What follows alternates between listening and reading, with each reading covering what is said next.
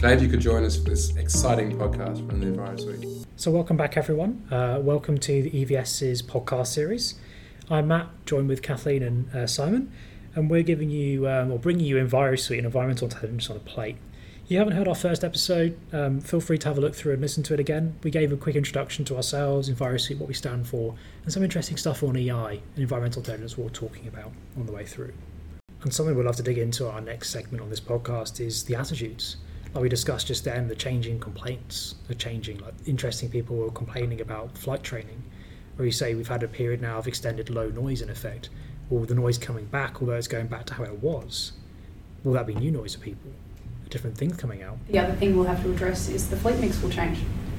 A lot of aircraft are still in storage. When they all come out of storage, these are all larger aircraft at the moment. You know, well, the small ones are flying. The benefit so. is the fleet is quieter. The disbenefit is they're going to fly more flights. So you've got that trade off between frequency and, and, and level. It is a fascinating world. So, one of the things I'd like to dig into from our first segment was kind of the why behind our attitudes and why they've changed in COVID. And for me, kind of being maybe a frustrated psychologist, being an engineer, I want to understand what's going on. So, a topic I find really interesting is psychoacoustic factors. And the way that's broken down is the acoustic and non acoustic arguments you see. And when you dig into that, it's really interesting.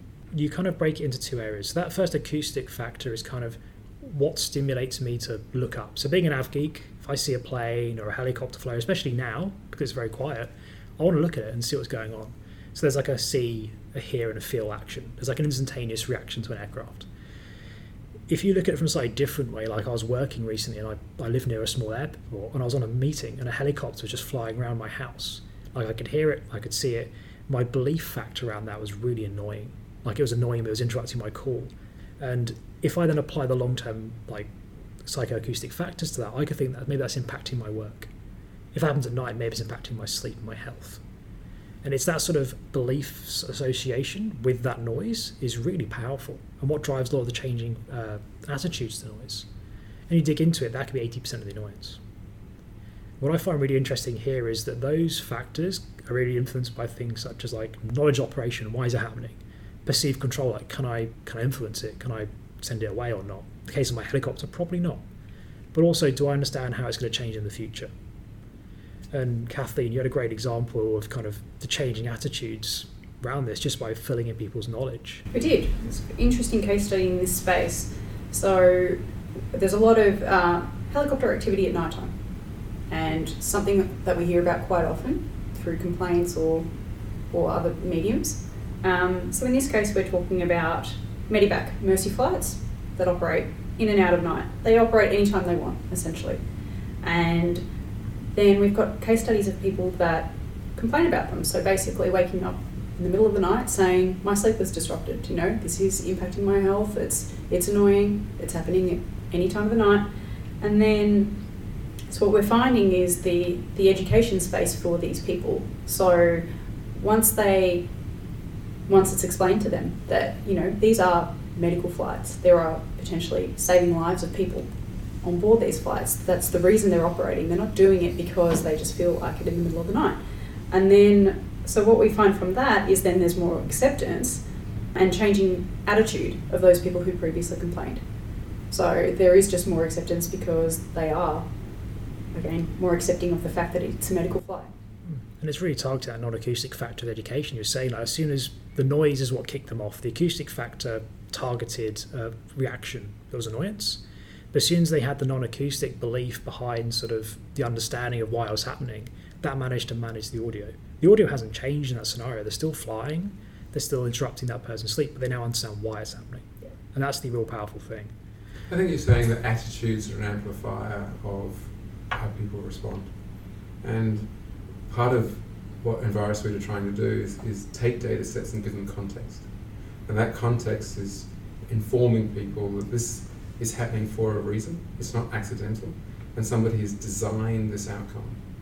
And they've designed, and so long as every audience of that narrative feels that they were considered, there's, there's going to be a sense of, well, that's all right then. Because what, what you don't want is a community that's outraged that they weren't considered, that they are victims of whatever big industry tried to do. so what I like about our attitude as EVS is that we are saying, well, the data sets have a narrative that this was intended. And if we can get that messaging out in understandable ways, so we talk about the science of DBs. It isn't DBs that anyone understands. It's the, the conversation that says, I'm being overflown at the moment because I'm near a hospital and I've got mercy missions going on. And that makes sense to me. I can forgive that. And let's not forget the aviation industry and actually most industries around the world are actually very complicated. Like the way they operate, the way they interact with other things around the airspace or around the local neighbourhood is complicated. And It's hard to explain sometimes.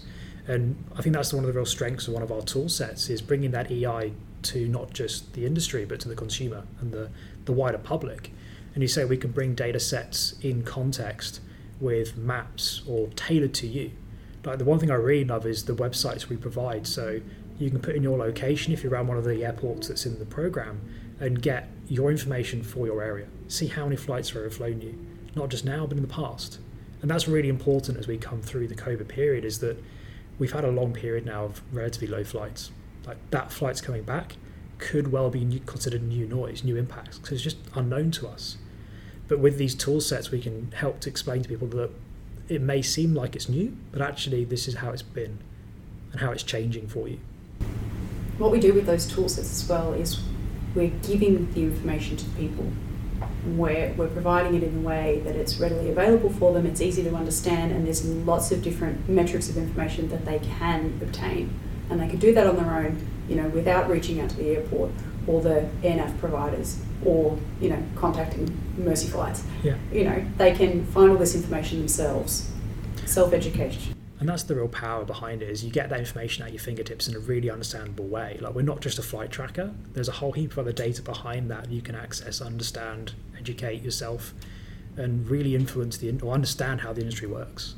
I think one of the things that we want people who listen to this podcast to understand is that in the end it's humans that we care about. We use people in a technology stack to try and get some insights, but we capture sentiment Sentiment is the complaint that's been reported.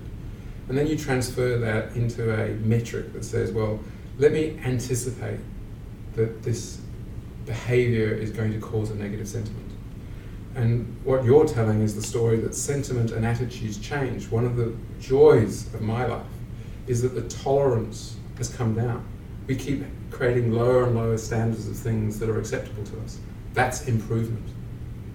So it, our planes are getting quieter, our planes are getting less polluting, and we are bringing down the hurdle or increasing the hurdle, whichever way you look at it. But the, the target we are aiming for is better than it was before.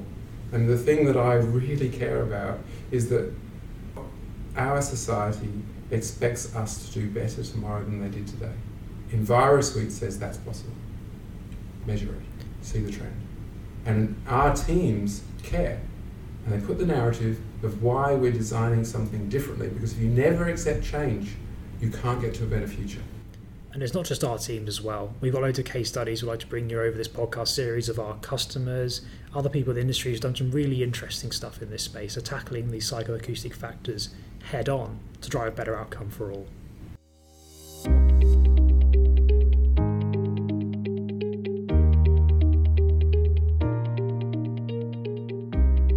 As we come to the end of our second podcast. I want to say thank you everyone for listening. Um, if you want to find out more, you can go to our website, envirosuite.com. Um, and we have more available on our socials. We're quite active on places like LinkedIn, uh, Facebook, Twitter, and YouTube. So check us out there, and if not, we'll see you soon. Please join us for the next conversation.